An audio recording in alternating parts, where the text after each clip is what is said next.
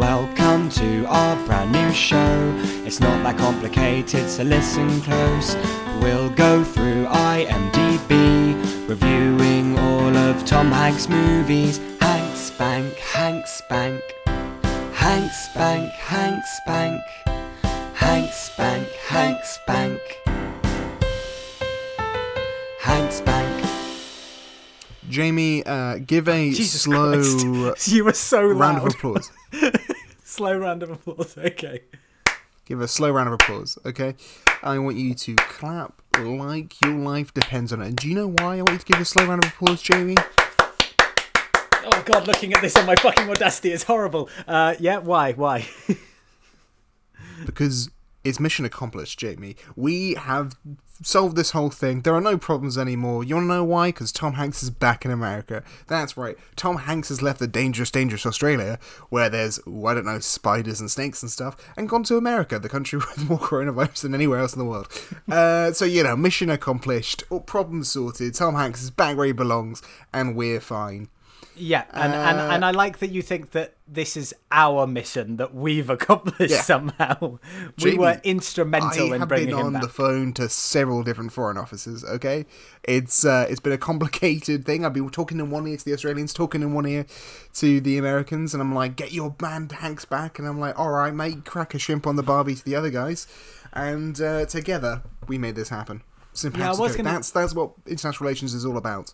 I was going to say, if you've been speaking to several different uh, international embassies, you've been doing it wrong. You definitely only needed to speak to two. You're a little bit Uh, well, inefficient turns to start and- with. Who knew this, but um, uh, you know the Australians they were actually trying to kidnap Tom Hanks. Um, when when the Americans found him, uh, it turns out they were trying to program him to believe that he'd always been Australian. Uh, and you know, look, I, I respect all these doctors for saving his life, and I, I respect them less for trying to brainwash the man into changing his nationality. Tom Hanks is and always will be American. All right. Did you So I had to call up both embassies to stop this nonsense. Did you see the um, uh, conspiracy theory that I'm not going to say I believe it, but you know I'm willing to entertain the idea uh, that um, it was just a little bit convenient that before really, especially in America, anyone was hugely taking coronavirus seriously, and before there were really any, I think it came out. I think it even came out before like the high the high profile NBA player came out. He was really the first high profile of any sort. So for it to be such a high profile person was kind of crazy, especially in Australia where like no one had it. Um, so there was a conspiracy theory going around that the government would just like, look, Tom, you're in Australia. No one's going to check. Can you just say you have coronavirus so that people start to take this a little bit more seriously? And look, I'm not saying I believe it, but I am saying that coronavirus is driving me to the level where I might believe it. I mean, you know what? I, I- think now, above ever, is the time to start buying into fake news and conspiracy theories, Jamie. If we can't buy into fake news, Jamie Jones, uh, then when can we? So thank you for bringing us our weekly dose of That's Not News, That's Fake News by Jamie Jones. Hello Uh, and normally- welcome to no. Oh damn it! Drag it, what were you? No, no, no, no. What were you gonna say? I, I was gonna start Oh. the show, but fuck that. Oh, I was going to ask, um, you know, how you doing this week? But of course, as we know, uh, nothing's happening. So I was going to Well- return to another episode of uh, of Podcasts and Dragons with Jamie. Oh, oh, so uh, I well, I, I believe the um, choose your own adventure story that we are telling very much is a is a cold open sort of for this Sure. podcast. So it definitely Okay. should go before our Got- intro. Um, although I guess technically a cold open would come before the theme song, but that's not the structure of this show. We're really breaking the mold where our cold opens come after the theme song, but before I introduce what the show is.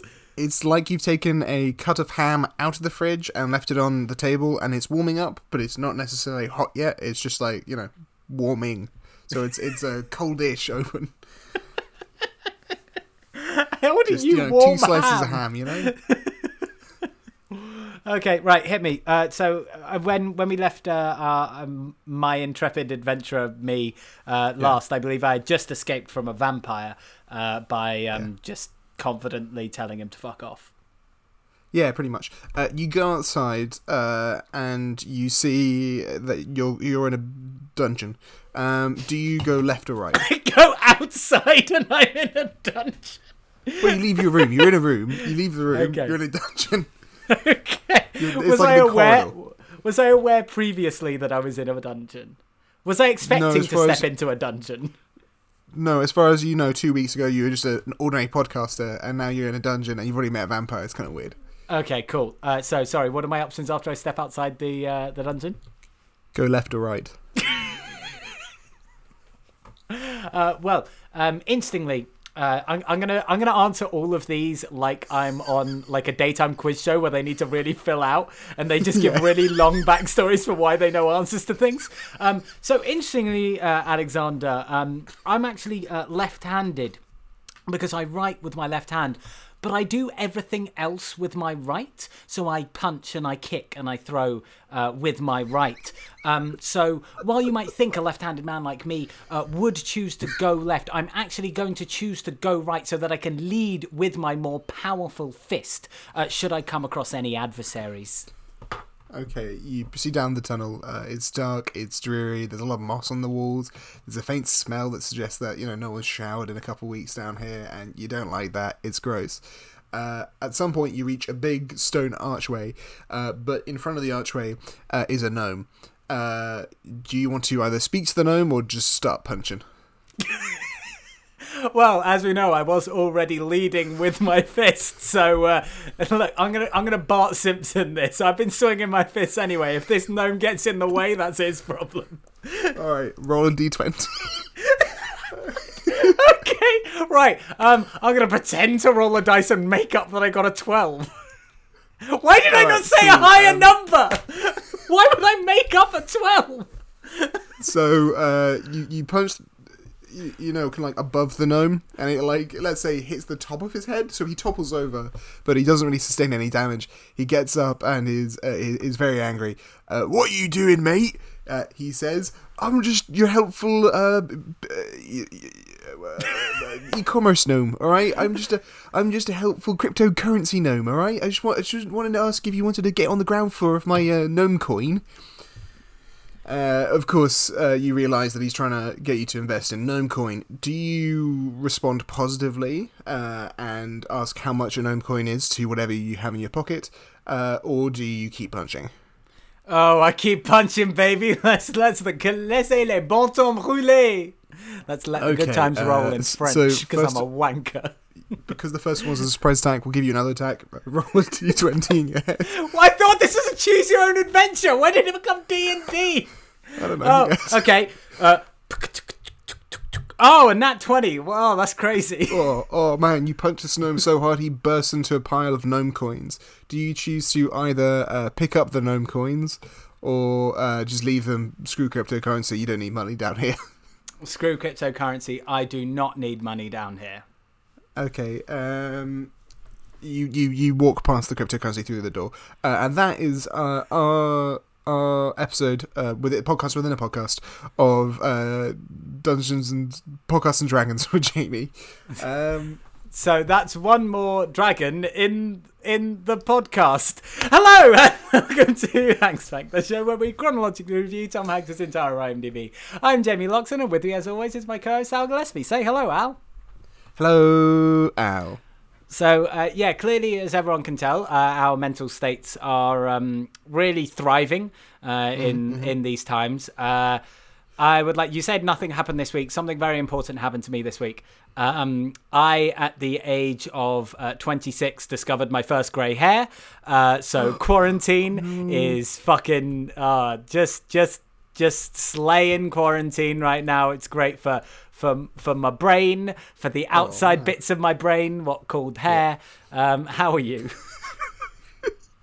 I just like the idea that like your hair is the outside bits of your brain. So every time you get a haircut, you get dumber. Yeah. A haircut's are just a means of control by the state uh, to keep people from evolving to full galaxy brain. Um, I'm okay. I'm okay. Uh, I am about to move to a new place, uh, which will Oh, be that's good exciting. For the month of April. So that should be very interesting. So fingers crossed with that. Um, this week in Canada, uh, not in BC, but but in Canada, um, the biggest baddest bear woke up. Uh, apparently, it is the biggest bear in Canada. Apparently, he is in Alberta, which is not that far from BC. Uh, and he's awoken. So I am fully assuming that I'm going to die Wait, soon. And wait, wait! This, that wasn't a metaphor. That's actually just like No. a fuck off big bear. there's just a really big bear in Alberta. Let me see if I can find his name. Um, Okay. Uh, well, while you're doing that, um, two things. Firstly, I, I know that we uh, generally have always joked that we we only converse through podcast. Uh, I, I literally did not know you were moving. That was how I learned on one the sec. podcast. One second. Sorry. Uh, quick. Oh. Have you connected to the headphones? Sorry, they're going to cut out here. Have you connected to the headphones? Uh, have they just died then? We'll be right back. Hanks Bank. Welcome back to Hanks Bank. Uh, the delights of uh, quarantine recording uh, results in uh, occasional technical issues, but it's just an, a, lovely excuse for us to uh, show off our uh, lovely theme tune once more. Um, and and it is my favourite part of the week when I just get to edit bum bum ba bum Hanks Bank. Um, so, Alexander, we were discussing Yeah. bears. You have a bear. Have you found the Yeah. name of the big bear? Yeah. Uh, so the bear technically has two names. Uh, Okay, the bear's great. first name uh, is technically is number one two two, which is a pretty badass name uh, for a bear. But uh, he also is called the Boss, um, which is a scary name for a bear. Uh, uh, apparently, he's very tough because he may have been hit several times by a train and survived, which you know is impressive. Uh, you know, I like this fact. I like that this bear is just fearless of trains. I, I don't I don't know if that so they say that he is he is tough because he got hit by a train. No, I think that's evidence of his toughness. I don't think the being hit by trains made him more durable. it just showed the durability he already had. That's true. That is true. The boss is a scary bear. And Jamie, uh, I know that before the disease finishes me off, the boss will eat me alive. So that's that's what I really care about. All right. Um, and the other bit was um, so yeah, I I've learned on the podcast that you're that you're Yeah. moving. Uh, so I mean, I guess maybe I should do this off the air, but like, are, are you going to have internet in this new place? Should we Yeah, start yeah. banking some episodes? Uh, no, no, we should have internet. That should be fine. Um, so that all should be Sweet. good. Aw, aw, you're you're depriving our listeners of the best episodes we ever make, which is when we record two or three episodes in a week and then we go insane. Here's what Um, happens. yep. The second episode we record in a week can sometimes be better, but by the time you get to a third episode, inevitably we're about four seconds away from killing each other. Uh, Oh, we're like, absolutely. oh yeah, someone makes a joke and the other person is like, I hate you. I hate you. I hate you so much. Yeah, we've we've had a shockingly low amount of tension on this podcast for many Yeah. months, uh, and I, I feel like changing that. uh, so, of course, uh, I said it up top. We well, I didn't say it up top. I said it about ten minutes into the podcast. Uh, but we are the show that chronologically reviews Tom Hanks' entire IMDb. But that's not all we do here. Of course, there are aliens. What aliens, you ask? Well, yes. One day, uh, uh, as me and Alexander were walking through Trafalgar Square, a place that Al pretends to never have heard of, but of course he has heard of it. Uh, no, not Trafalgar Square. We weren't even walking through Trafalgar Square. We were walking through Exactly. Piccadilly Circus. What are you talking Um? uh, I know uh, Al may uh, day by day be forgetting uh, the the various uh, landmarks of London, uh, but I shall not. We were walking through Piccadilly Circus and we saw a trampoline. I'm giving up halfway through this. I can't go and listen to. Oh no no, no. Jamie, Joe, no no no. Okay okay, hold your horses. All right. Okay. We saw a trampoline in allegedly Piccadilly Circus. If you can't tell verbally, I was using my two fingers to make the bunny shape, which I think means quotation marks in this sense. We were bouncing, we were bouncing like two bouncy boys. People are around us. They're like bounce bounce bounce. We bounced, and we ended up on a spaceship because of a tractor beam that pulled us up. That's fine. Aliens are like, look, prove yourself to us. There's a thing called the United States of Space. Ah, forget about it. Forget about it. We were looking at these cute baby Yodas, so we weren't really paying attention too much. They're like, prove your worth to us. You can join us in space. And we're like, yes, oh, I think let a, me a key you. piece of law uh, that people uh, have been asking me about, and I would like to clarify, uh, is that the young versions of these aliens are baby Yodas, but they do not grow up to become Yodas. Mm, They grow up to become what we are calling normal aliens. What does that Yeah. mean? Fuck you. That's inappropriate to ask. yeah, come on, come on, guys, come on. All right. We, as we know from the Star Wars universe, uh, the Yoda species uh, are very rare, and they can't all grow up to be Yoda, right? So they grow up to be other aliens. That's the important Yeah. thing. Normal aliens. Anyway, so we're like, look, best person in the universe, Tom Hanks. They're like, great, prove it to us. And we're like, uh, don't watch all his films. Most of his films are crap. Uh, as this is happening, um, Jamie's lost track of me because I have pulled out a lightsaber. I've stolen a lightsaber, and I have massacred all the baby Yodas. Anyway, uh, Jamie's going on saying like, "Ah, we'll, we'll watch like you know all the kind of Tom Hanks films, and we'll give you his best ones, right? That's absolutely fine. We'll give you his best ones." And in the background, you just hear the sound of a thousand baby Yodas being silenced. Yeah, going full Anakin. Skywalker on these fuckers. Um, It was a horrifying scene. Now we haven't really gone into much detail for it, uh, simply because of the truly harrowing and, Hmm. um, dare I say, it, traumatic experience. I mean, really me creating this podcast was recommended by my therapist uh, as a way of dealing with having watched my dear friend just go absolutely postal uh, on about 19 to 3000 uh, Yeah. small uh, rodent like uh, adorable little children That's true. That's true. And look, you know, as this happened, the aliens were crying. They were like, "Can Tom Hanks save these people? Can Tom Hanks save our babies?" We go, "No, Tom Hanks can only save Earth." Uh, but Jamie, uh, kind of, uh, you know, puts his hands on the floor and he casts a resurrection spell, and uh, all at once. 2,864 baby Yodas rise in the air. Their dead bodies resuscitated uh, and and brought back to life. And uh, Now- Jamie is hailed as, as a miracle worker. Firstly, I don't. I, I I believe this is the second time we've spoken about how you brought the baby Yodas back to life. I And didn't, I'm you did. 100 uh, and I'm 100% that that's not how we said it happened last time. But of course, guys, we have to remind you that when we're telling this story, this happened in October of 2018. This was a long time ago. Sometimes we might forget some of the details of what happened. It was a traumatic experience. I may have, you know, buried down some of these experiences. So sometimes we might tell some of the story, and then sometimes we might tell a completely different version of the story simply due to, you know, lapses in our memory. It's not because we are making this all up on the spot, and I would really like to fight anyone that might suggest that. Secondly, uh, obviously, yeah, you did mention there that I did resurrect uh, all of these baby Yodas back from the death, and I should be heralded for my heroic efforts. However, uh, I want to make it clear for people that uh, the kind of magic in which I dabble, uh, unfortunately, wasn't able to bring back these Yoda, baby Yoda's memories. So they've actually fallen behind uh, uh, on sort of a lot of their foundational knowledge that they will have learned in those early years. Uh, so what we, while we have saved the baby Yodas, uh, we have created uh, a whole generation of baby Yodas that are, you know, two to three years behind their peers in in uh, you know neural development. Uh, so you know, swings and roundabouts. About really, you know, you can't you can't you can't make it back to a perfect situation after your friend has murdered so many children. I mean, you say that, Jamie, but uh, I think I found the perfect situation when I told these baby Yodas that I was their god, and they started worshipping at my altar. That's right, I am now the god of the baby Yodas, despite having murdered them. They believe I resurrected them, and they follow me and me alone now. Uh, but yeah, yes, you did. anyway. You did. You did really abuse that situation to your Oh, gains. wholeheartedly. Uh, anyway, we we got back to the uh, the the aliens, of course. Mm-hmm. Um, I mean, we you know finished off talking about how yeah they're going to blow us up if we don't prove our worth to them, so we can join the United States of Space and replace Flimatron Eight, which is going through a process of flex it. Obviously, and we said we're going to go and we're going to bring back a bunch of Tom Hanks films that prove our worth to them, and you know the ones that are going to save humanity. Uh, we've been chronologically doing that for oh over a year now, um, and they don't seem that convinced yet. Uh, so we think that they may have unleashed coronavirus on the Earth uh, in order to uh, you know speed up our um, efforts. Anyway, all of that we don't need to know any more about that. It- Everyone knows that. Everyone knows that at this point, Alexander. People are I know, shouting it I from know. the streets. What they don't know about is this week's film.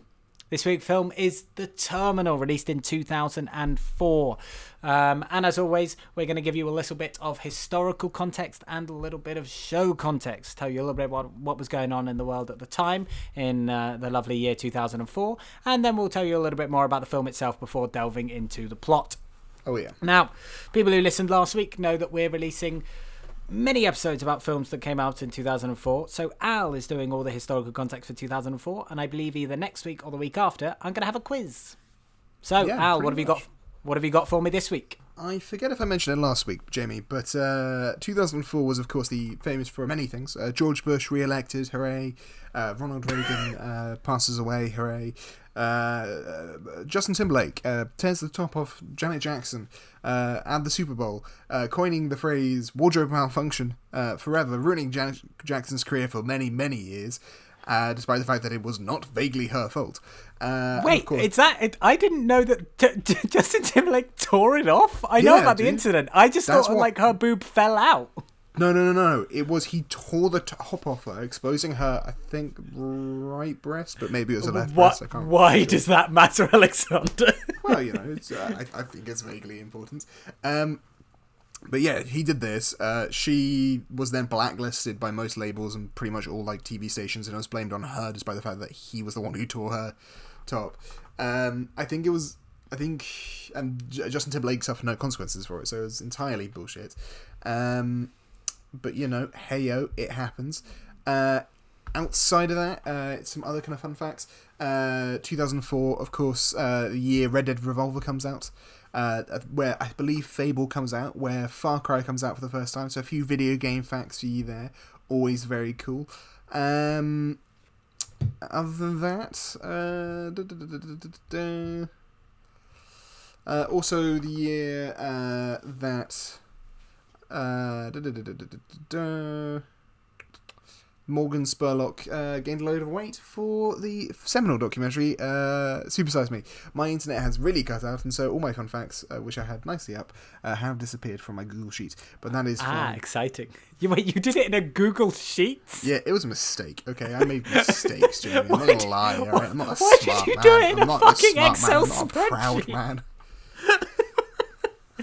Um, well, thank you very much for that. Uh, I'm very much looking forward to my quiz next week, which is going to include things which you did not say in the episode oh, yeah, once your Google much. Sheets recovers itself. Um, but uh, yeah, let's have a little talk about the terminal. Uh, before we plow mm-hmm. into the plot, I'll give you well, I'll give you a little plot summary. As I mentioned to people last week, they could have watched it, uh, so I hope plenty of people have. It's on Netflix, uh, so you could have watched it. But for anyone who hasn't watched it, uh, the vague idea is that um, Tom Hanks is a man from a uh, nondescript. Uh, Eastern European country called Krakozhia um, that, that is flying into. Nondescript, right? If nondescript well, means like it doesn't have a name. Okay, fine. Uh, not generic. not real, generic, not yes. an actual country. Um, fictional. fictional. You know that word.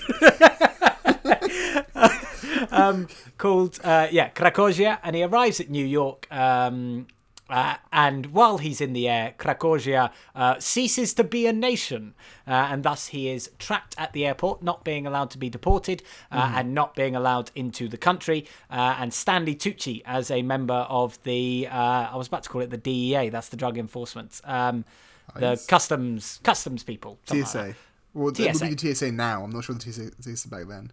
Yeah, but, yeah, but um, he he's the person who keeps Tom Hanks there, and it tells us the story of how he lives in the airport terminal, hence the name mm. of the terminal. Um, for put some respect on that name, all right? He's time. called the Tooch. The Tooch, of course, and will be only referred to as such from now on. Um, so yeah, that's the uh, idea. It is obviously starring Tom Hanks and Stanley Tucci, as well as Catherine Zeta-Jones as the love interest. Uh, it also has a young Diego Luna and a young Zoe Saldana. Uh, Diego Luna as one of the other airport yeah. workers. Um, that becomes one of uh, Tom Hanks's friends, and Zoe Saldana as the um, not the customs oh. the visa agent um, who Diego Luna wants to woo. We'll get more into that. Uh, yeah, this film came out in 2004. Uh, Steven Spielberg directed it, um, following uh, Catch Me If You Can.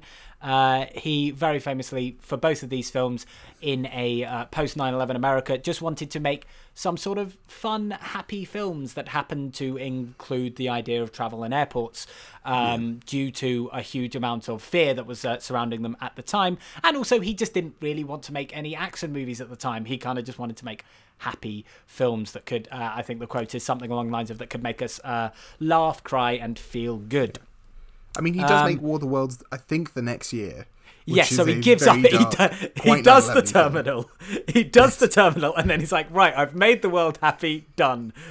Mission accomplished. I've solved all the problems now. Let's examine our fears." Um, yeah, um, yeah, fair enough. It's uh, based on uh, well, part based on, partially inspired by whatever you want to call it, um, an actual example of a man called uh, Mehran Karimi Nasseri, uh, who stayed in uh, Charles de Gaulle Airport in Paris for hate 18 years. Gee, Um, 18 which- years. 18 years from 1988 to 2006. The only reason he was released in 2006 was because he got ill. Um, now, if I can click through, I forgot to actually look up uh, why. Um, uh, why the hell was he? Uh, he was expelled from Iran, uh, and then uh, while fleeing uh, and going through, he en route he was trying to get to the UK. Uh, but he got his documents lost while he was en route uh, and thus wasn't allowed out of Charles de Gaulle Airport. Uh, quite why he was there for 22 uh, years. Uh, no, 18 years. Uh, I have no clue. Yeah, Go Google it yourself. Do you feel this would have become a priority after year like three? Like I, I don't know. This film takes place over nine months, and everyone gets Yeah. really stressed out. Um, yes. well before um, eighteen years. It had a budget of $60 million and made $220 million, so it was a very successful box office film, obviously due to Tom Hanks being uh, really at the uh, peak of his fame at the time, and really anything he make would anything he made would Yeah. make a shitload of money. Um, uh, but it critically received middling reviews. I think it has something like uh, 50% on uh, Rotten Tomatoes. Sure. Uh, but uh, yeah, so uh, while it was a box office success critically, it was not as lauded, many considering it to be one of Spielberg's worst films. Um, Can I just say, just before we start, Yep. like I miss the days where a film could cost sixty million dollars and make two hundred million dollars, and that was a success. Rather than nowadays, where if a film doesn't make a billion dollars, people are like, "Well, that film flopped," Yeah. and also every Um, movie seems to be made for over hundred million. The uh, score is uh, by John Williams, very famous, obviously Harry Potter, Star Wars, all sorts. And most Um, Spielberg and- films, are, a lot of Spielberg films are done by him. Yes, they yes they work together uh, a lot. Um, and just in terms of the va- a few of the things about Krakozhia itself, uh, I'll maybe talk a little bit about this as we go through the film. But yeah, as I say, it's a an, a fictional country, although and and it's very much fictional, but they do draw on some.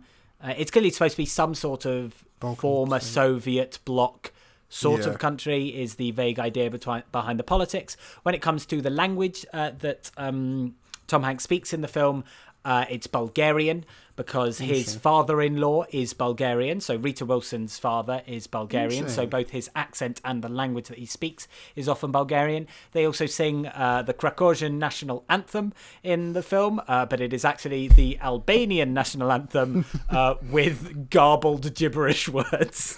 um, and we will come back to that. Uh, and uh, there's also a decent amount of uh, sort of Russian and stuff in Yeah. some of the text that they use and things like that. Um, so yeah, they they weren't going for anything specific, uh, but Tom Hanks specifically for his performance uh, pulled a lot on uh, Bulgarian, uh, simply because that's what he had access to. His father-in-law was Bulgarian. So that is the lovely story of uh, the terminal. Oh, also, uh, obviously, Tom Hanks and um, Steven Spielberg worked together on a lot of films. Uh, this is the only film that they'd worked together on that does not receive any Academy Award uh, nominations.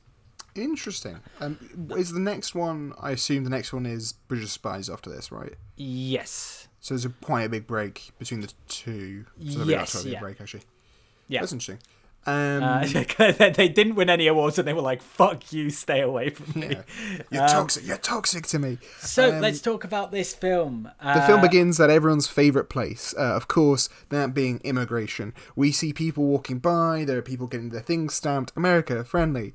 Um, there's a group of uh, tourists from who seem to be of Asian descent, um, who are being like chased by immigration for whatever reason. Maybe they were smuggling Yes, well, something. I didn't Uh, quite yes, grasp that. uh, basically Stanley Stanley Tucci, uh, who is uh, running the um, TSA The or whatever Tooch, the equivalent, Tooch. the Tooch, sorry, um, is, is watching over the cameras and then says to one of his colleagues, uh, have, what what's their reason for coming in looking at this group of um, Asian people uh, and they say visiting Disneyland and he just Yeah. goes have you ever seen a group of Asian tourists and not one of them has a camera and then they use that as enough evidence to fucking arrest these guys um, now it turns out that they're clearly correct they must have been smuggling something or something like that uh, but that's that's used as our setting off point for the Tooch is great at his job Is it? I thought it was the beginning for Tooch. Really is crazy. oh Um, yeah, well, bit of both. Um. But yes, So so, we at this see Tom Hanks land, Yeah. uh, and we get the first uh, example of Tom Hanks speaking in an Eastern European accent, as he will for the whole of this film. Um, now, I would like to say that I'm I have no clue how good Tom Hanks's Bulgarian accent is. It might be phenomenal. It it could be. I have no clue. I will say it sounds real fucking dumb coming out of his mouth. Um, so and weird so coming from Tom Hanks' we- accent. It we- is- I'm sure we like, are going to Hello, do- I am Tom Hanks. It, Yes, it's not. I, I, I, it, it's like I, I think unfortunately with uh, things like Borat having come out, yeah. even though Borat is like nowhere near that sort of um, that area, but anyone who is doing that sort of slightly broken English um, accent, whether it be uh, sort of a Middle Eastern or a um, uh, or an Eastern European. It just always comes across as comedic now that we've had those sorts of characters. Um, but Yeah. it's especially silly when you know someone like Tom Hanks because you know him and you know his voice. Um, so Yeah, yes, we will continue to uh, do playful impressions of Tom Hanks's Oh, oh, performance yes. throughout this. Uh, but yeah, so he he has arrived and he is happy. He is in New York, happy, Oh, yay, good. Jamie, you're Uh, speaking way too much English for this point of the film, all right? You stick to speaking Bulgarian. I'll speak English, okay? Uh, yeah, he's happy. It's a great time. Uh, he goes to immigration. Uh, he goes to get it stamped, and instead he's pulled out of line by ICE or the TSA, whoever the hell it is at this point, um, Homeland Security, and they put him in a little cordoned off uh, box, uh, and he gotta wait, and eventually he goes to meet the Tooch, and the Tooch begins to explain to Tom Hanks, uh, a man who uh, doesn't speak any English at this point No. in just English. He's like, "We're gonna get a translator, but actually, who cares? Uh, your country doesn't exist anymore." As yeah, just to let out- you know, while you've been in the air, uh, your entire there was an entire military coup, uh, Yeah. and you are now stateless. Uh, thus, we cannot let you into the country, and they take his passport and his ticket. This also begins uh, a, a, the, the, the kind of the only real problem I have with this film, which is me trying to figure out international immigration law, because Oh, yeah, this begins to get really confusing. So effectively, Yes. because his, because there was a coup in his country, and the new government said that all passports issued no longer exist. I think also the State Department refuses to accept the legitimacy of the new regime, and therefore basically he can either contact the old, you know, contact the old country to get a replacement, nor can he enter, the Enter America because, because, yeah, he doesn't have a valid passport. Sure. He can't. At this point, they say he can't claim asylum. Later on, they say he could try and claim asylum, but he's not claiming asylum, so that he's kind of screwed there. They say here are a bunch of. We'll try and figure it out. Hopefully, you won't be here for too long. Here are some like vouchers for free food. Here's a call card, like a 15 minute call card. And you know you, you have to stay in the national international terminal. You cannot leave the terminal. If you leave the terminal, you'll get arrested. So you stay in here. You're you know that's where you're remaining until um, we get this sorted out. He's like, yes. They go, where are you trying to go? He says he's trying to go to, I think, 116 Lexington Avenue or something, the Ramada Inn. He has a suspicious can of peanuts that uh, the Tooch is very obsessed about. Uh, and yeah, at this point, he's kind of set loose on the terminal. He goes out. Again, he speaks literally no English. He loses all his um, food vouchers fairly early on in the game um, and they're kind of swept up by a uh, cleaner um, who is of Indian descent, um, and seems to be very pissed at him for whatever reason we don't know yet. Uh, yes. Well, yeah. Uh, also, we learn that uh, the Tooch is up for promotion. Mm-hmm. Yeah. Um, he currently runs like the customs uh, or whatever at that airport, uh, but he's uh, in line to get a promotion. So he really doesn't want uh, Tom Hanks's character to be here because it looks bad on him.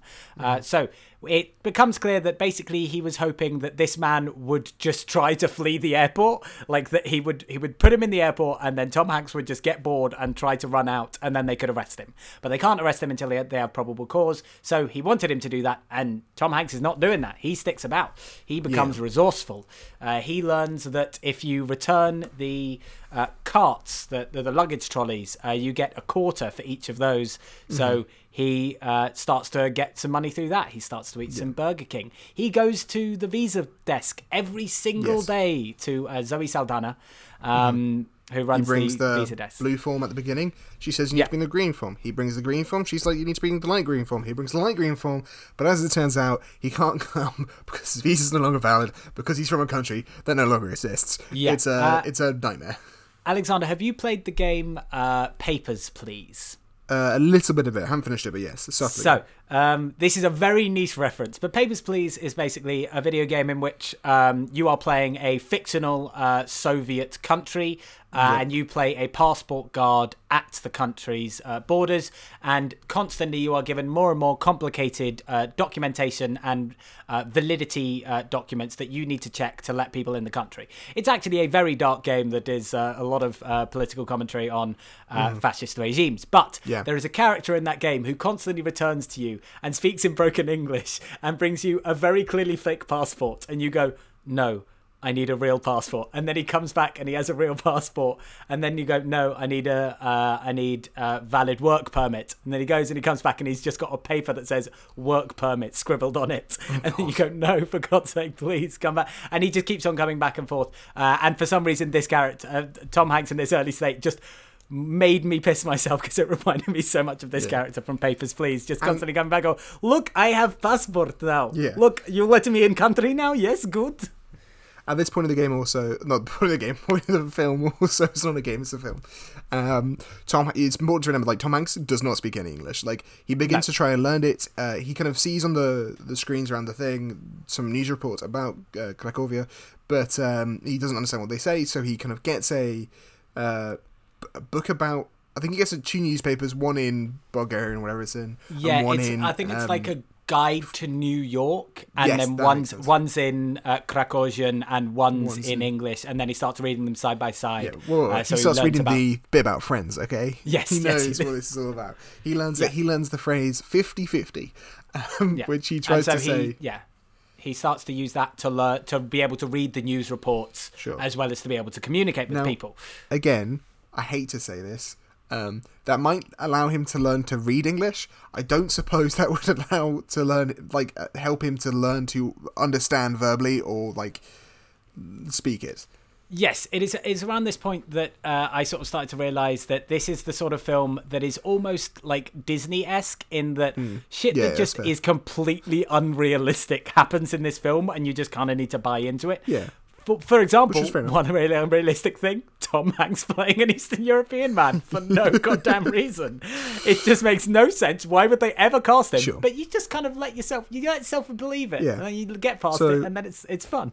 So the two just getting madder and madder, right? The two Yeah. kind of uh, clear uh, emblems of his madness. One is that he uh, basically tells us he creates a new position as the acting supervisor, whatever his name is, which is basically I think his customer like help person who goes Yes. around and just collects all the trolleys so that he can't so he can starve this man. He wants this man Yes. to starve. Um, Uh, and so the other thing instead of he then- starving, oh, well, yeah. yeah, so were you gonna the other thing is that he then tells Tom Hanks, uh, "You see those two doors there? On Tuesday at uh, eleven fifteen, there's going to be no one guarding those doors, so you'll be free to go outside and, uh, you know, Be free, my pretty. be free, go to New York." And he's like, uh, "No, he doesn't do that. Tom Yeah. Hanks obeys the law. Okay."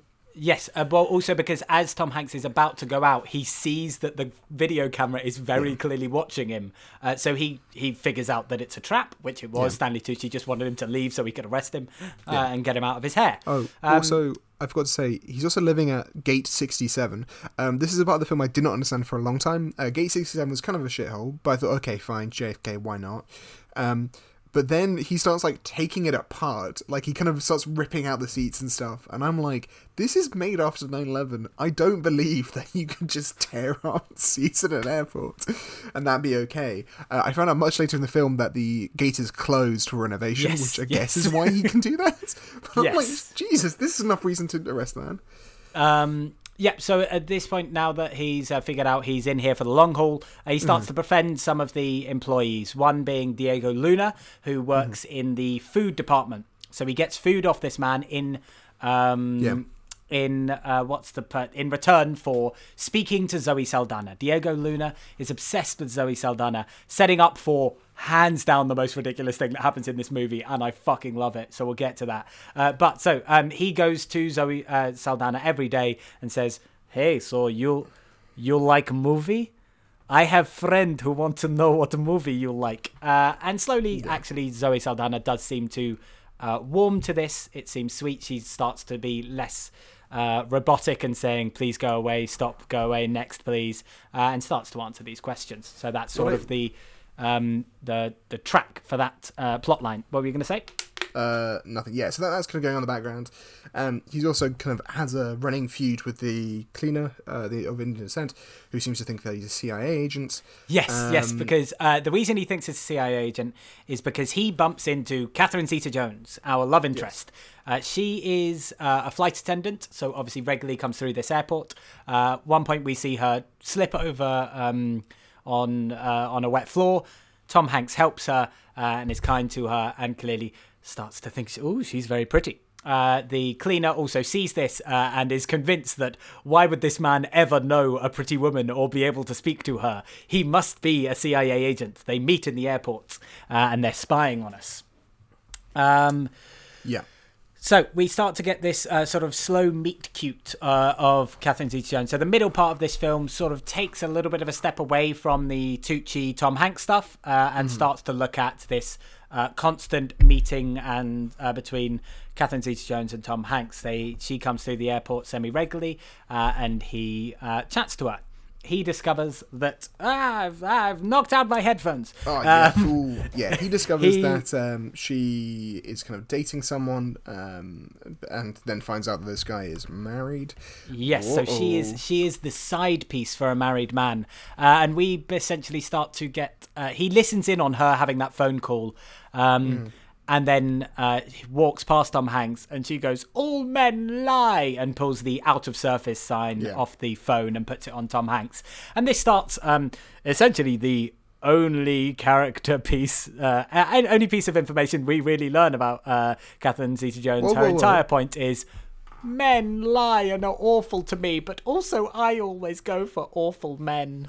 Uh, first of all, Jamie, I, I completely reject your uh, suggestion that there's only one piece of information. We do learn uh, one other piece of information that I love, which is that she's obsessed with Napoleon. That's right, because she's an air hostess.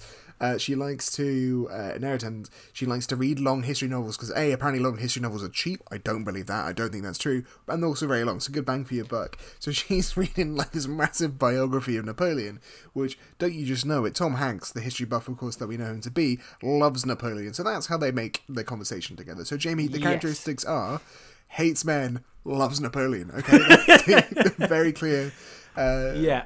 Um, scale. So yeah, that Uh, that sort of progresses. Uh, Yeah. They eventually have a date, which uh, Sure. Tom Hanks, you know, connives to have all of his friends. Who he becomes friends with the cleaner eventually. Yeah. Um, They they and in a quite him cute and- scene. They so just to kind of set this up.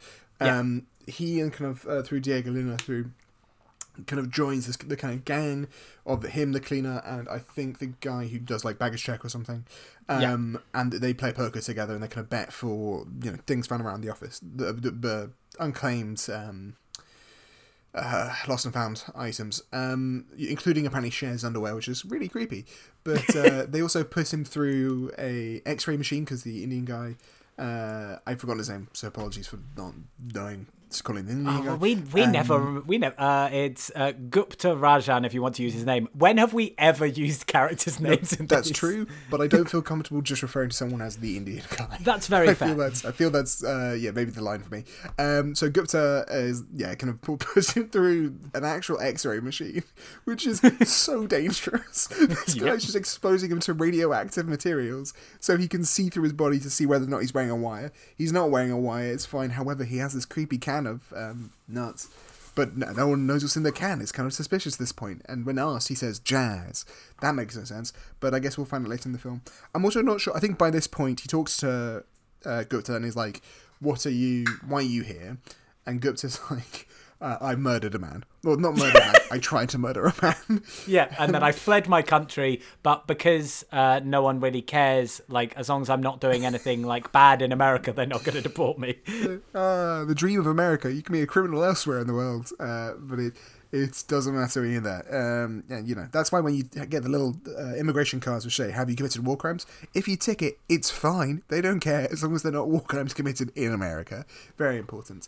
Um, so yeah, she he has the date with Catherine Zeta-Jones. Catherine Zeta-Jones says, "Oh, I've broken up with my um, my boyfriend." uh, she doesn't come to say she's breaking up with her boyfriend, but she kind of keeps getting paged by him, and she's there as she kind of always feels like this a kind of side piece. Blah blah blah. Tom Hanks is like, you don't need that. She goes, what, where do you live? He's like, I live at the airport. She's like, oh, we all live at the airport, don't we? He's like, no, I live at the airport. And she's like, oh, we all live at the airport, don't we? Come on, let's throw away our pages. And they throw away our pages. That seems like Yes. a weird thing to do, but sure. Yes, okay, uh, and Keeley, uh, Tom Hanks's pager was how he was going to be informed uh, if he was free. Like Stanley Tucci Hmm. gave it to him to let say like this is how we're going to let you know that you're free. Uh, also, like during the date, there's just a great bit of wholesome comedy and like with uh, all of his friends helping out as like waiters and stuff and That's being terrible. Diego Luna is a terrible waiter, and then uh, Gupta is like doing entertainment, like spinning plates and stuff. Uh, It's it's great fun. I love it. Um, think it's really so yeah, they have their Um, date um, around this time. He also starts to work in the um, airport. He's been trying to get a job uh, since they took away his uh, access to money, and he starts to renovate. He just renovates a wall one day. Um, he just for the shits and giggles, and then the contractors come in and go, "Oh, who the hell was this? Oh, it must be on Harry's team. Harry's trying to steal all my good guys. You're gonna work for me now." And so he works as a contractor uh, in uh, the uh, airport. Yeah.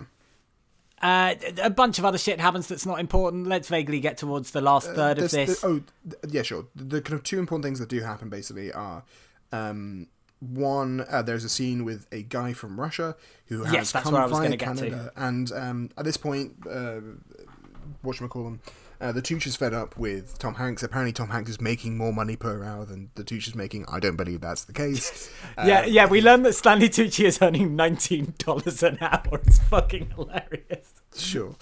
Um, the, so he basically like just puts Tom Hanks into detention. Tom Hanks gets like taken out of the kind of general thing. He gets put in detention, and which really pisses him.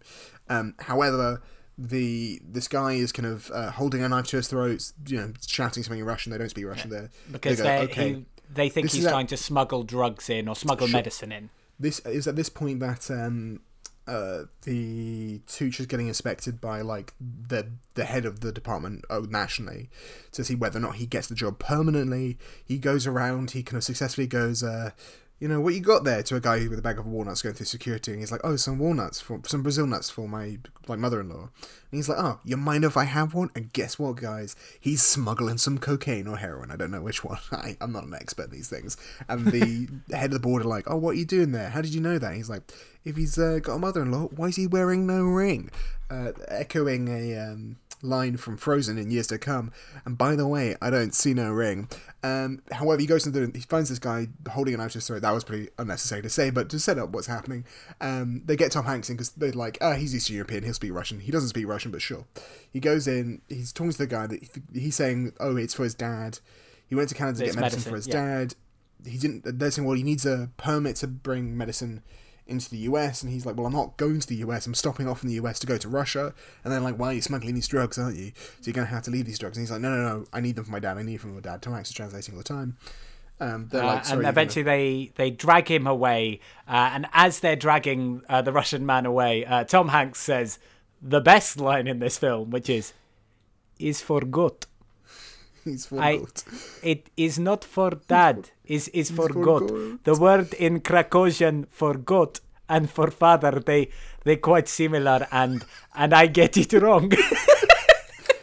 I'm I'm gonna be quoting is for God for the rest of my life. It's great. Um, It's and yeah, so Stan, Stanley Tucci is like, oh, you that's bullshit. You've seen on the visa forms that Yeah. he doesn't need uh, a permit if it's for an animal. That's bullshit.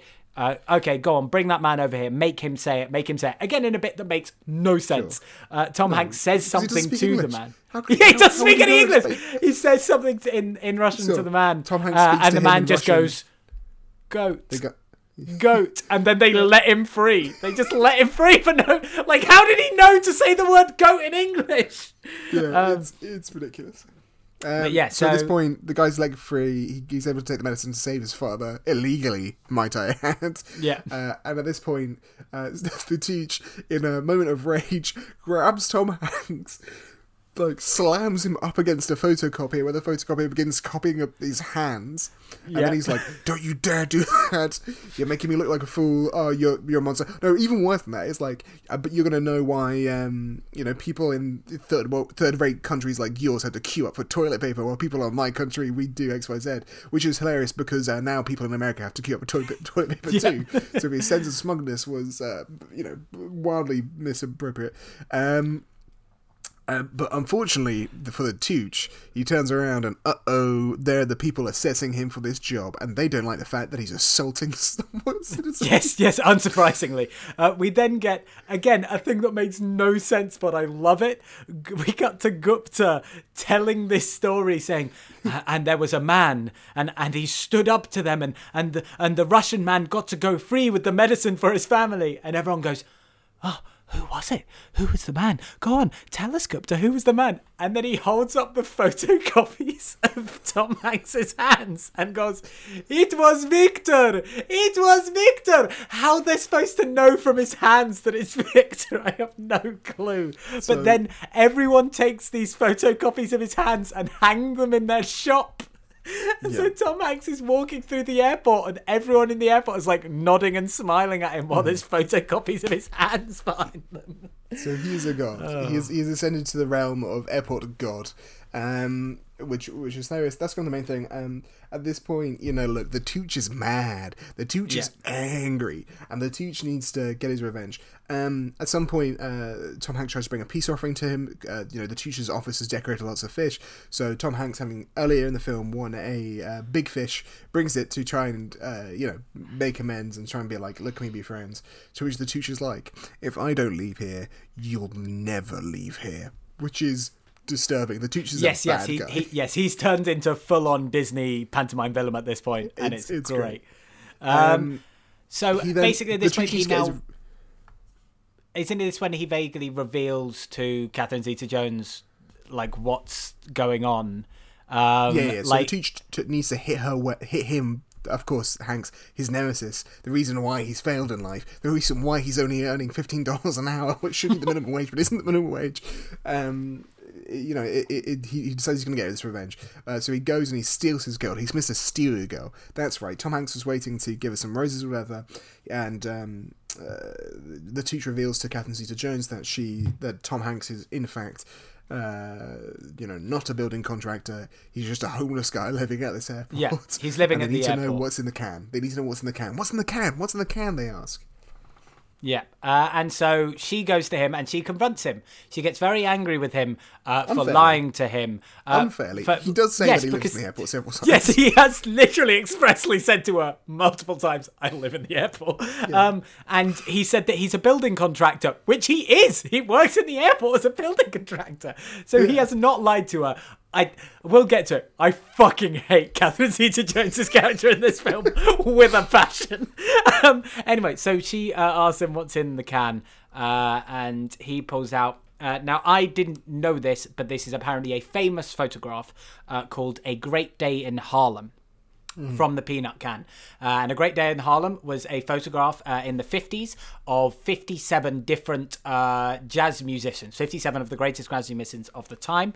Um, and he says that his father found this photo uh, in a Hungarian newspaper. Now, I really have to question if they've made up the, crest, the, the country Krakozhia why do they then say it was in a Hungarian newspaper? Why not just say it was in a Krakozhian newspaper? Anyway, um, so he discovered this uh, portrait and he vowed to get the autographs of all 57 people film uh, on it.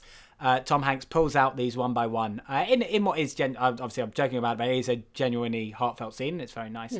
Um, pulling out each of these um, autographs one by one, naming the musicians, and then he says that there was one left that his dad died before he was able uh, to get it. Benny Golson, saxophonist. So he was going to New York to get that one last signature as a as a um, Send uh, off to his honor dad. of sim- yeah symbol of respect to his dad.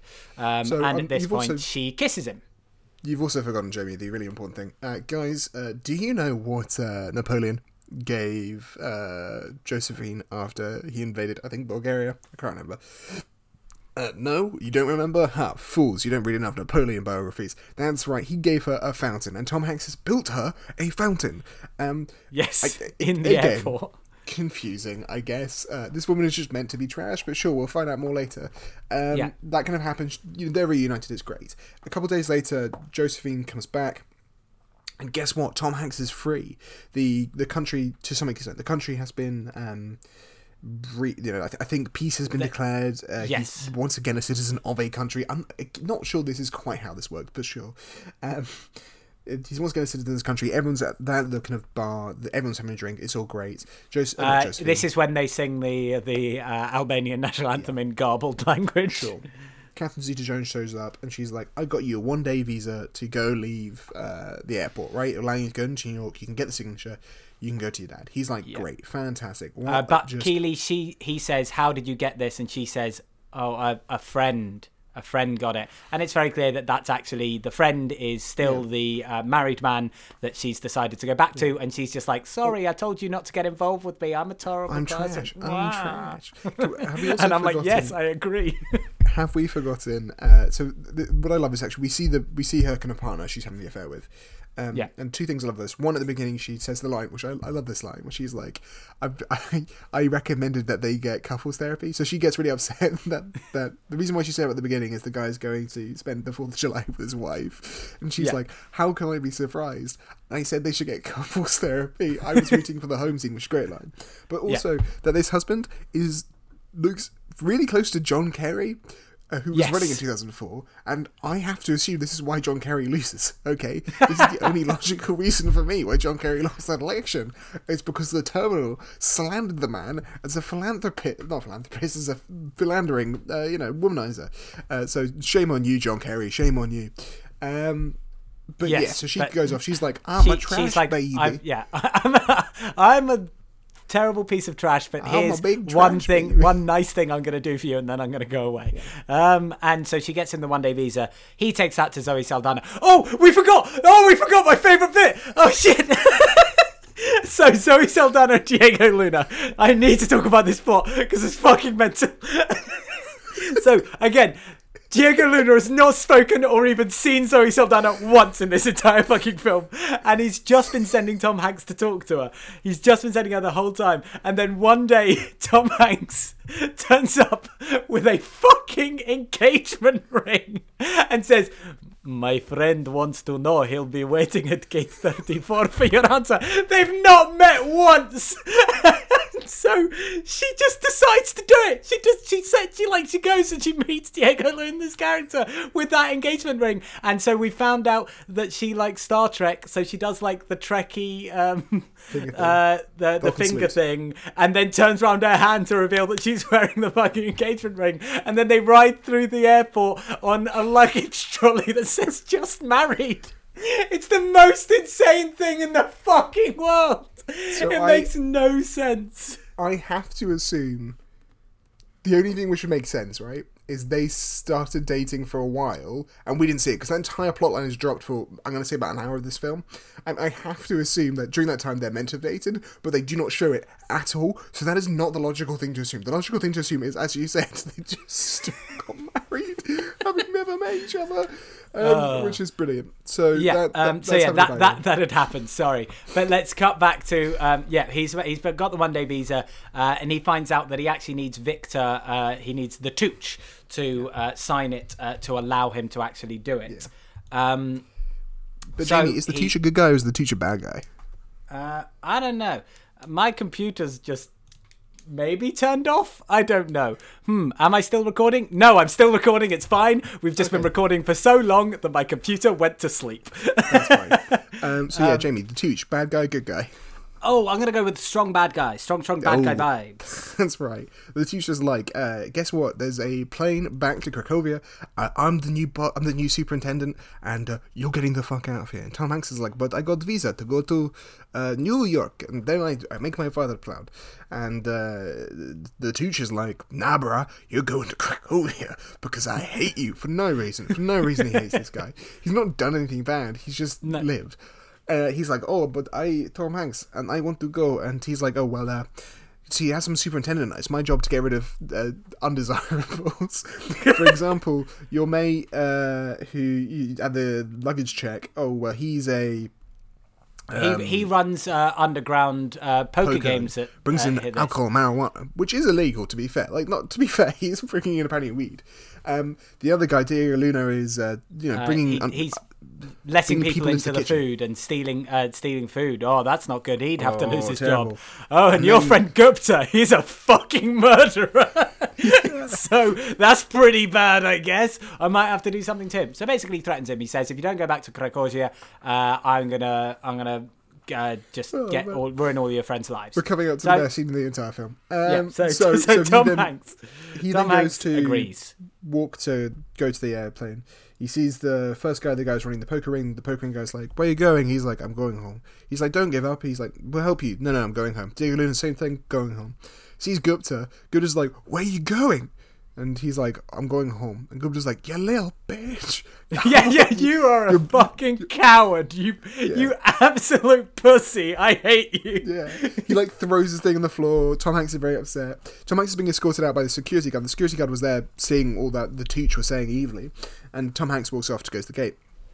Uh, the guard goes, Hey, Gupta, alright? The Tooch knows that you murdered a dude and he threatened to fire you. So Tom Hanks is waiting at the gate and he's upset. You know, all his friends were really mean to him, especially, of course, Gupta, who was a complete arsehole, thought he was a CIA agent, and then called him a coward. What a traitor. he looks outside, though, and all of a sudden, Gupta is running outside, holding. Holding a mop, ready mop. to Tiananmen Square this shit right now. and he's just walking up to this giant, like, 747, like, Dreamliner, holding this. And and he He goes right up to the he goes right up to the tire again under the hits it. plane. No way the pilot can see him at all.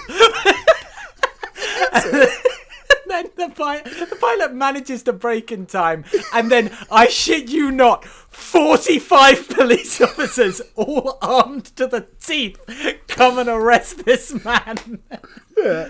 And so And Gupta uh, to, to literally no one, I guess I'm going home, because Tom Hanks can't no- hear him. no. Tom Hanks is watching but cannot hear this man. This makes no sense. Uh, so at this point, the Krakozhian flight is delayed. He's like, yes, I've got my chance. the Tooch is horrified. He's like, oh no, Tom Hanks finally has time. so yeah, Tom Hanks starts walking So, towards the front door. Gupta's and- arrested. yeah, Gupta's arrested. Tom, Tom, Hanks Hanks starts walking begins through the front door. to like exit the airport, and again, Yeah. no one is cons- none of these uh, other people working in the airport are concerned with Gupta, who's just been arrested and will be put in jail for years. Like they start following after Tom Hanks, and Tom Hanks is like, "I gotta do it. I can walk out those doors. And you know, could just be on those doors." Now, again, this is still illegal. I know he has the visa, but it's not signed by the Tooch. He is still technically breaking the law. This is not Yeah. okay. Yeah, He kind of goes out the door. Everyone's up- following they- behind him. Blah blah. blah.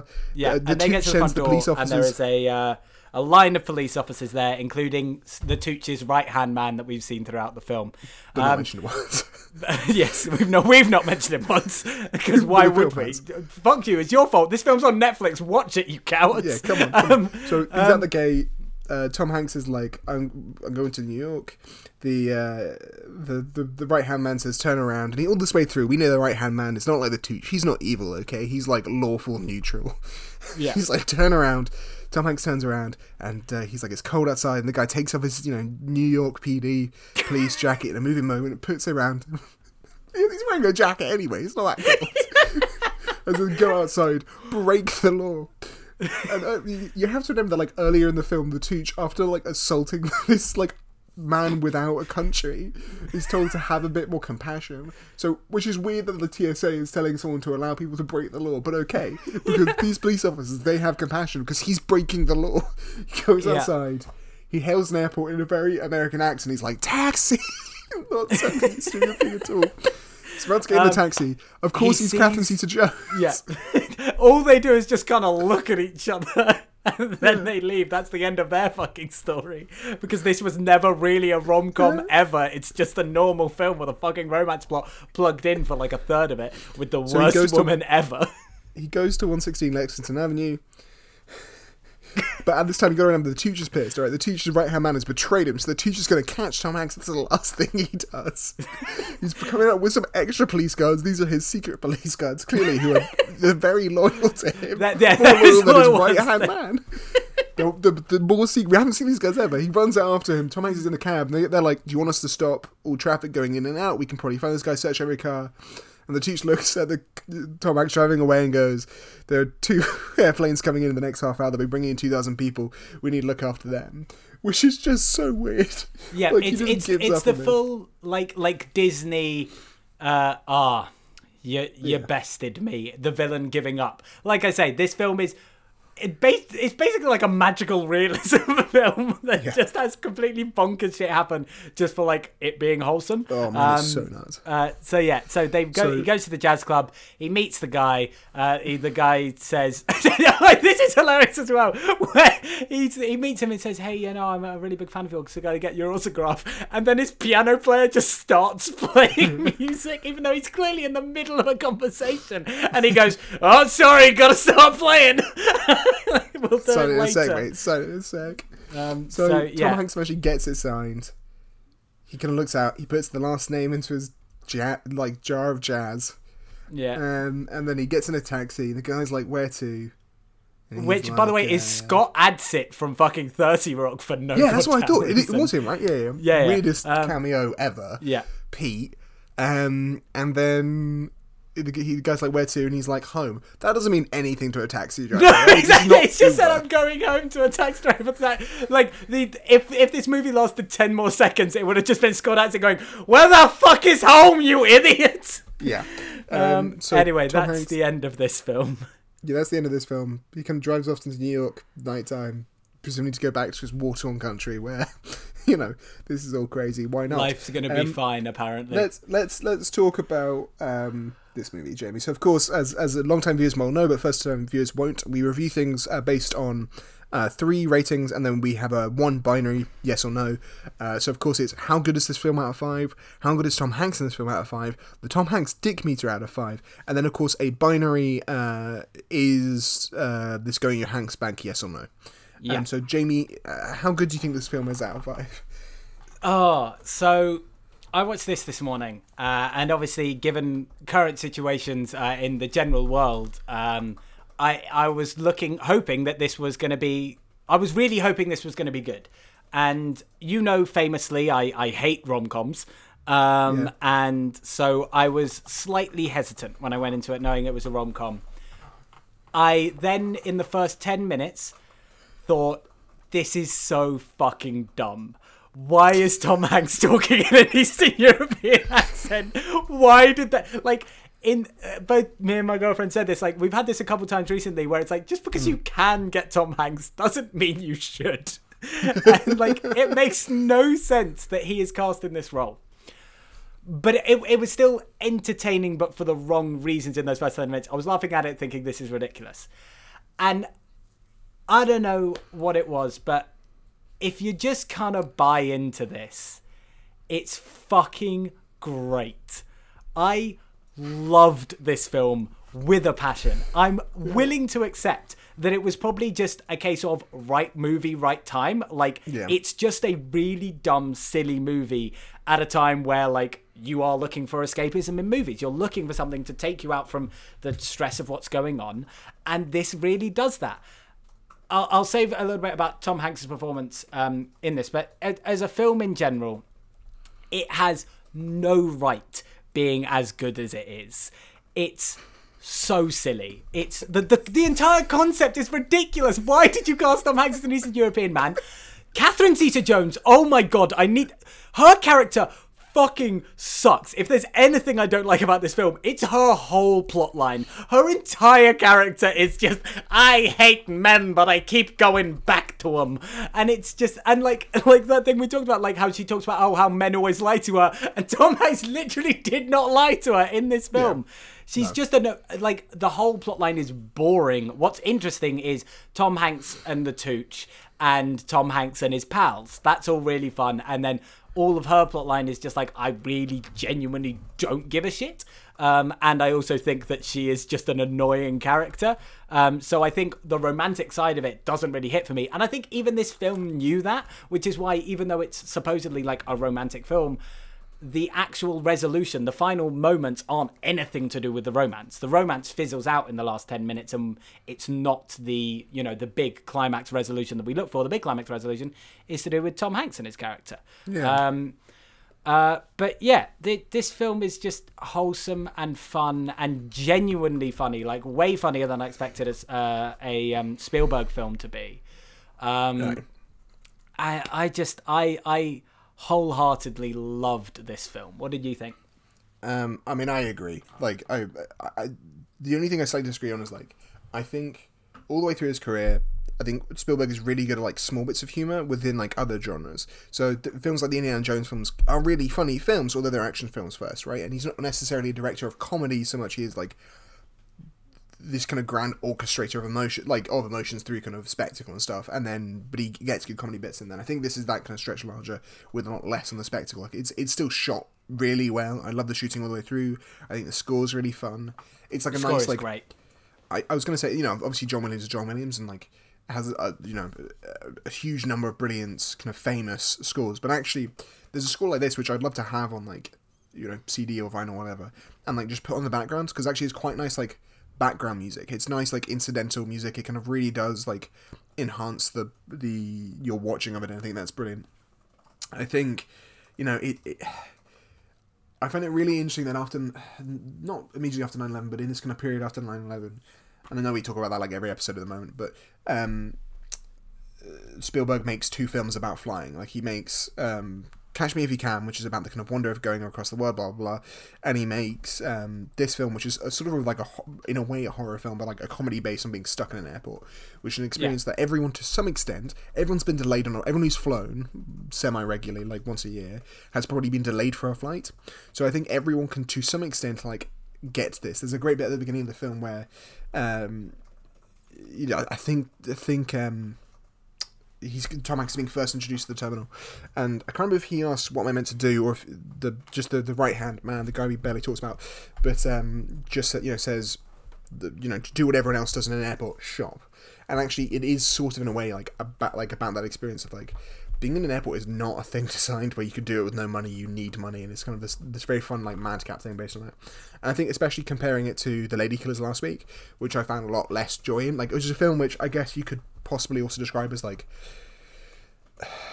That was a lot trying. I think a lot harder to be funny. Yes, absolutely. It was a that's lot where less that's where straight-faced. that falls flat in its comedy compared to this. This just Yeah. It doesn't shove the comedy in your face. The, No. the, there's just something very likable about everyone on screen. Yeah. So therefore, you are more in a better mood anyway, and therefore the comedy just Mm. lands really well. Hundred percent, and I think, you know, the, the fact, I think it plays a lot differently now in light of kind of recent changes and things in, in immigration policies in America.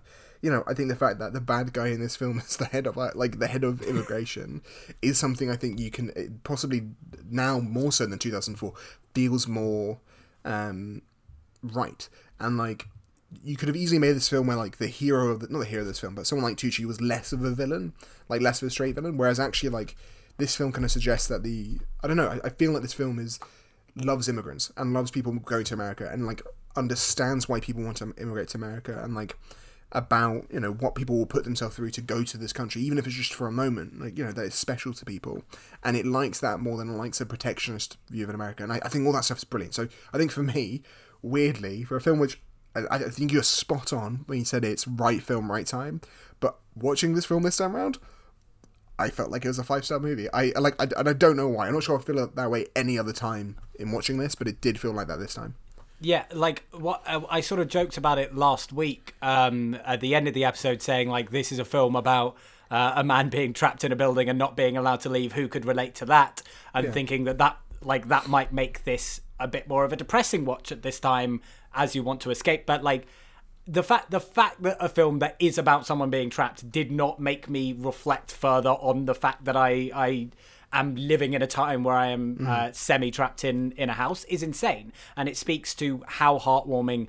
Uh, and and nice this film is. Yeah. I sort of held off on giving uh, my my score because I think I'm giving this a six.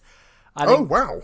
ge- genuinely, like absolutely, like you say, right, right film, right time, and and so uh, the, the fa- it, but it's genuinely shocking to me that this received such middling reviews, especially because at the time. The time in which it's made, as we've discussed, was a time in which people are probably looking for more light-hearted, escapist sort of hmm. films.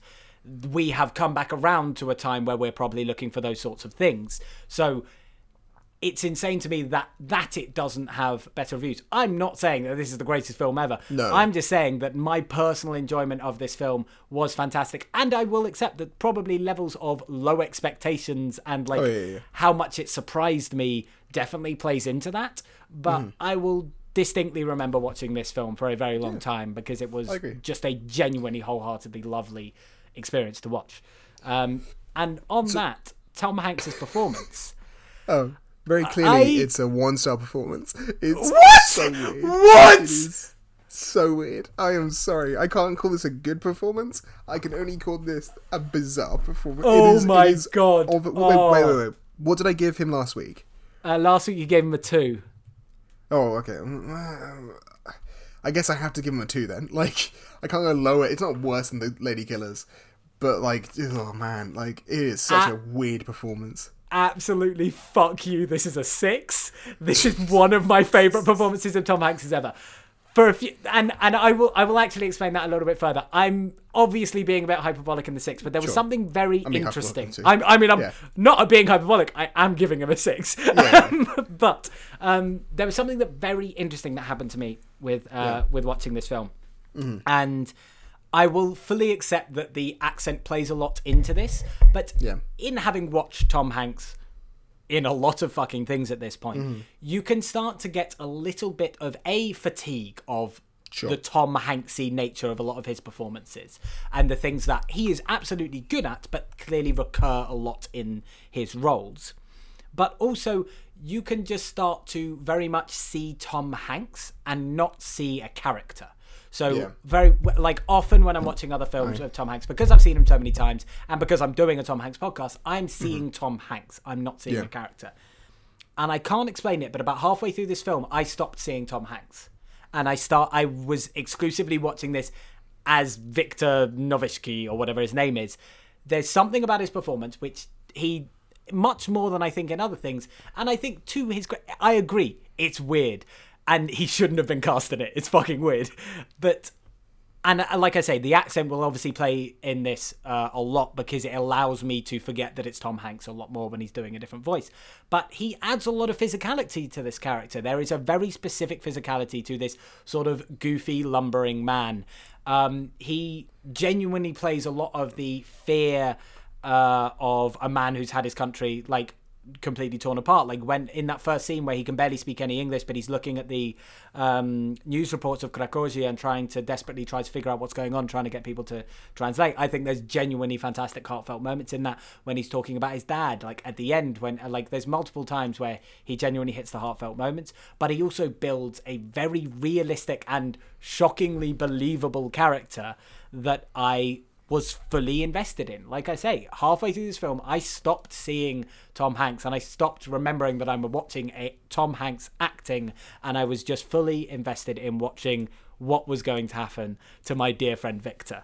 Um, I think, again, uh, you uh, yeah, uh, carry on. What were you going to say? sorry, you know what, Jamie? You've persuaded me around. I'll, I'll bump him from a two to a four. Um, Oh, uh, I I agree with you. I, I think I think part of it is like a good example of what good direction does. In the difference between this film and the last film, I think the issue that like the issue with the Lady Killers is obviously Tom Tom Hanks is. I, I I think for the most part actors like I think they're rare cases of this just get better with age for the most part like I think there are actors who this doesn't necessarily be the case I think someone like Bruce Willis cares a lot less about being an actor now so I Yeah. think he tends to do worse I think for a long time Hugh Grant like in the middle of his career was just doing stuff for the paychecks and I don't think particularly cared about acting. I think he's come round on that. So I think there are periods where sometimes they're worse. I think the, the good example these are t- two films of the same year. They're both like very mannered performances. The difference is like Spielberg knows what he's doing with the whole film whereas in The Lady Killers the film was flawed from the beginning and he did, I don't think he really they really understood what they were doing with it and therefore the Tom Hanks performance for me came across just like a whole bunch of ticks. Whereas this you're right this is not a tick thing. Like the accent's the accent but that's just part of the character you're right What I will say, um, are two things. One, I really love his. Uh, there's, I think you know how people talk about like the Kubrick stare. Like there's always shots in Kubrick films where he's kind of like staring down lens and Yeah. like it looking really menacing. And I think there's also one for that, which is like the Spielberg like looking in awe at things. And there, there's a shot of that in this movie where um, I think it's when Gupta stops the airplane and you see Tom Hanks looking out the window and he's kind of covering his mouth and he's in awe. And I'm like, that's that is affecting. And I do think, weirdly, despite a lot of his more famous films being earlier in his career, that Tom Hanks does get immensely better at acting the longer he does it. Like I again, we're still coming up to some of my favorite Tom Hanks performances and things like um, Saving Mr. Banks and then especially Captain Phillips, which I, I again I'm not trying to beg, but I do love that film. But and I think this is you're right, a really good performance where he's not a leading actor in the sense of you go and you see the name, and I know he refers to the character as Tom Hanks, but you're right, he begins to become more of a character actor, even if it is weirdly mannered. What I will say, the second thing, is that uh, unfortunately, the reason why I can't give it a five is uh, what this reminds me more than anything, anything in the whole wide world, is uh, about two and a half years ago. Uh, I was down in London for a weekend. And I got a text from Jamie and Ben, Ben, uh, friend of the show. Ben, yes, uh, yes, I, me- I forgot to bring this up. yeah, asking me to be in a sketch um, about because they had written a sketch and they're going to shoot one in the park, and I was like, great, absolutely no problem. And I kind of show up on the day, and Jamie's like, here's your lines, learn them, and I'm like, ah, professional, thanks. Um, so I'm learning these lines, learning these lines, like kind of in a scene, and in it, I think I'm meant to be playing. Uh, like a you, drug you were, you were, no, you were a human trafficker in that I scene. even, oh, e- even better. And Jamie was playing uh, Moldovan immigrant Scolari. Yes. and Jamie starts doing this accent that is genuinely the weirdest thing. And if you can, like, I, I'm not sure if it's on YouTube, but it's definitely on Facebook. So if you know us and look on Facebook, uh, we may, if they still have it, see if we can get them to share it on Twitter. But Yes. um, uh, it is almost spot on a weird impression of Tom Hanks in this film. It is like, having not seen the movie, you've done almost a pitch perfect parody of Tom Hanks in this movie, and I can't separate the two. That Moldovan immigrant Scolari and um, Krakozhian immigrant uh, Tom Hanks are, are one and the same for me. So that, Yes, that knocks um, down a point. Two things uh, I would like to say. Firstly, um, the joke of that sketch was that I was a very bad investigative journalist who was playing a terrible uh, impression of a Moldovan person. So that's fine. I wasn't being offensive. Secondly, uh, uh, secondly, I would like to say that for that sketch, I actually learned the Moldovan national anthem, uh, and Tom Hanks couldn't even bother to learn the Albanian national anthem for this. They just do it in garbled language. So that's bullshit, Tom Hanks. You need to commit better to your weirdly offensive Eastern European accents. Um, but yeah, I, I, uh, yeah, I watched her with my girlfriend, and she immediately brought up that sketch as well. Uh, that's a very good observation, and thank you very much for uh, the only time I will ever be compared to Tom Hanks. um, so we've got the uh, Tom Hanks Dick Meter. Um, for anyone who doesn't know, uh, this is us tracking. We think that Tom Hanks plays uh, dickish characters early on in his career, and that sort of wanes towards the later parts of his career as he becomes America's daddy. So we've been trying to track that numerically. Um, I'm going to come in strong. I think this is a minus five. I think this is one of the Whoa. sweetest. I think he's generally one of the sweetest, most wholesome uh, people we've seen in a character, and I don't think he does actually. I, I cannot think of a single thing he does wrong in this film. Okay, Jamie, let me tell you, he's a three. Uh, very simply, one because the accent. What the hell is going on, guys? Come on. Uh, two, uh, of course, is the first time he breaks the Wait, law. wait, wait, wait, which wait, is- whoa, whoa, whoa, whoa, whoa, whoa! No, stop! You are giving. You think the character is a dickhead for having that accent?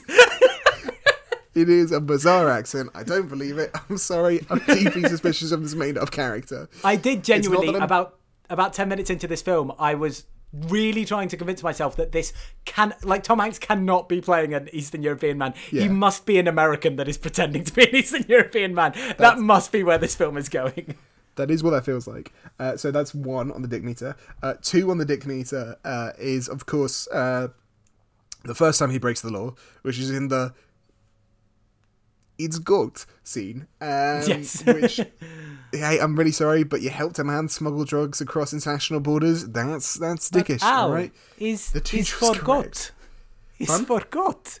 It's- forgot. Oh, he's for God. Oh, you believe that, Jamie? You believe that? You're a fool. All right. I'm sorry, but the lawful evil uh, Stanley Tucci is correct uh, versus the chaotic good uh, Tom Hanks in this. uh, look, he's chaotic good, but unfortunately he does bring chaos and enable someone to smuggle drugs over international borders. I don't think that's acceptable. Uh, the other thing, of course, is uh, when he breaks the law by going out without the signature of the Tooch. Uh, and you know what? He should respect his authority, and he should have, you know, not gone out illegally. You know, he broke the law. He'll never be back into the states. Unfortunately, he's a three. Okay, well, I'll di- I'll I'll respectfully disagree with you there. You have not convinced me. Although we have had our first ever example of uh, this podcast, one of us actually changing the opinion of the other uh, Yeah. with regards to Tom Hanks' performance. you will not be changing my opinion here. He is a minus five, uh, and I think uh, in uh, quite an easy question, is this going in your Hanks bank? Yes. Yes, of course it is. And it's been it's been a while where I felt so happy to put something in my Hanks bank. Like Yeah. Catch Me If You Can, I was fairly sure that was going to go in my Hanks bank. Road to Perdition, I wasn't sure whether I felt like it would go in my Hanks bank, but I ended up putting it in my Hanks bank. This I was genuinely so happy that it was good. Like it's mm. just it, like I didn't expect it to be good. The first ten minutes were really bizarre, and Yeah. so the fact that I ended up enjoying it so much really, really made my day. recently the guardian uh, released a i think during quarantine they said you know here's a 25 of tom hanks best films and i was like oh great obviously i've watched more than 25 tom hanks films by this point um, i will be able to judge the quality of this and it begins with larry crowne saying this isn't a very good film and it really annoyed me because i was like if you've seen all of Tom Hanks films and thus are able to provide a decent list of Tom Hanks movies, why would you start with a film that you don't think is good at 25? Yeah, And I think like- that is ridiculous. Like, I think there There's are. absolutely 25 Tom Hanks films that are good. which are good. Yeah, good to great, and like starting with one which you think is bad. I think the first like five or six were bad, and I'm like, he's done ninety things, like ninety credits on his IMDb. Maybe he's done seventy films, sixty films. Like he's got twenty five good ones in there. And actually, I think watching this reminds me that even the ones that people think are bad can be good, depending on where you are and what your mood and where you receive it. So you know, I like it. I thought it was really fun. Absolutely. Um, so we uh, we don't need to decide what's uh, going to save humanity this week, uh, Hmm. as we are presenting the aliens this week. Uh, the film The Terminal. It's also going to be a lot less. Uh, cumbersome when we come to show this uh, to the aliens because we can just slow it on Netflix. Whereas previously, when we've been thro- showing them things, we've had to like get a stream up or illegally download it or pay to rent it on Amazon. It's just all Yep. a bit awkward. Now, me and the baby Yodas, we're just going to chill up, snug as a bug in a rug, watch some Netflix and and chill watching this genuinely wholesome film uh, that I would recommend to anyone in this trying time. It's also, Uh, and I think this is good. It is suitable for all the family. Like I feel Yeah. some Tom Hanks films aren't like even Catch Me If You Can. I think needs to be slightly uh, like just because there's some sex in it. Like I think you'd have to be at least I would say like 11, 12 before you watch that film, depending on how much you're okay with your kids watching sex, or like uh, films which uh, you know have vague sex scenes. Um, this I think is suitable for everyone. I don't think there's any swearing. I don't think there's any thing in it which someone above the age of six couldn't. They might not enjoy it, but they could definitely watch it. There's nothing inappropriate. Yeah, absolutely. And, and looking through, I think outside of obviously his animated films, that's actually pretty rare for Tom Yeah. Hanks projects. Uh, off the top of my head, probably like big, like a kid might enjoy. Yeah. But outside of that, the only other like family friendly ones he's done are the more rom com ones that a, chil- uh, a child's potentially not going to enjoy. Yeah. Um, so I would yeah, say no, Turner and Hooch, but of course, as we all know, Turner and Hooch includes torture and therefore should not be shown to children. It is an 18 year rated film. Absolutely. So, uh, thank you for listening. This has been a uh, great, fun episode uh, for us to do. Uh, I've genuinely just enjoyed talking about this film even more. I will probably continue to talk about it uh, with anyone who will ask. Uh, for the next week or so. Um, but in the meantime, uh, you can follow us at Hanksbank Pod on Twitter, me at Jamie P. Loxton, Al at Al underscore C's underscore stuff. Uh, rate and review us on Apple Podcasts, all those good, fun things. What else can they do, Alexander? All right. So, of course, last week I urged you to uh, start your own uh, podcast and dungeons uh, series, but sorry, podcast and dungeons with Jamie and Al series. Um, this week I'm going to suggest uh, that you uh, start like live streaming you listening to this podcast. Now, I know what you're saying. That's bad. Won't people stop downloading the episodes? No, no, no. Don't worry.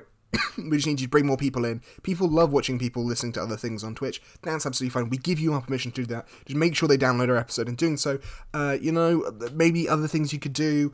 Um, of course, you could uh, throw some money into the toilet and take a photo of it, and tell people to listen to Hanks Bank, or they're throwing money down the toilet.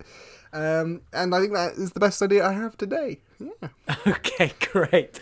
Oh Uh, no no no so- no! So what you Oh. can do is no no. What you can do, I forgot about this. Of course, being in social isolation, you can't go outside. That's a problem. So what do you do? First of all, you got a friend, and I'm sure your friend is living someone. Maybe it's their boyfriend, maybe it's their brother. Who knows? What you're going to do is you're going to use that friend, start asking romantic questions about the person they're with, and feeding that information back to you. Then, when quarantine ends, you're going to give that friend to uh, a ring. You're going to tell that friend to then propose for you on your behalf to whoever was the other person they're living with, whether it be their brother, whether it be their actual boyfriend. Then you steal that person away from them, and then you make them download the podcast once they are free.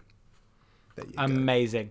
Now, if you want to get out ahead of us, uh, next week we are reviewing Elvis Has Left the Building. No, that is not the untitled Elvis project that Tom Hanks was working on in Australia. Little do you know, Tom Hanks has been in two Elvis related things. Uh, Kim Basinger murders a bunch of Elvis impersonators and tries to get away with it. Uh, it sounds fucking terrible. So get sounds great. excited for us uh, tearing that Also, apart next Did week. you know the um the the Elvis project uh, he was working on in Australia is a Baz Luhrmann film, which I am so excited oh, for. shit. Like, oh, that's cool. I love Baz Luhrmann films. I'm really excited for this. It's gonna be so weird. Like, that is an, an aggressively weird film for Tom Hanks to be doing age sixty.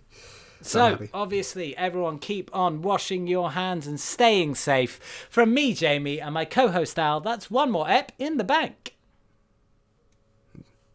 Nothing this week? Okay, He's gold. good. goat. He's goat. He is Uh. goat. Bye bye. Hanks Bank